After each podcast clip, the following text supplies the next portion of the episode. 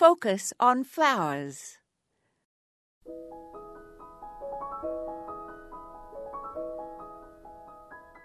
I grow more iris than I used to because deer leave them alone, and I have discovered that there are many things I did not know about these flowers.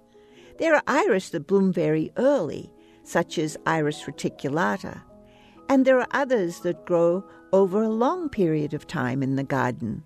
So, by growing many different kinds, you can have irises in bloom for a long period.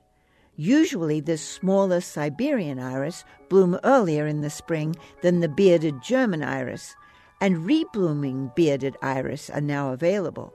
A beard is a line of fuzzy hairs on the top of the bottom petal, which is known as a fall. Each German iris has three falls or lower petals.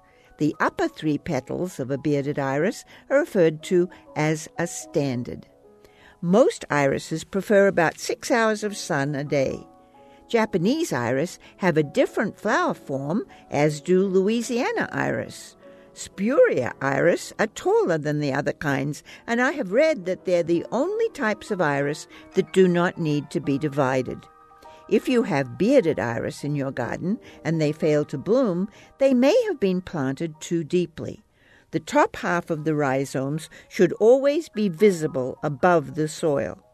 Irises need to be fertilized in order to bloom, but do not overdo it with manure or fertilizer that is high in nitrogen. Some iris have petals that are ruffled, bicolor, crinkled, and pleated.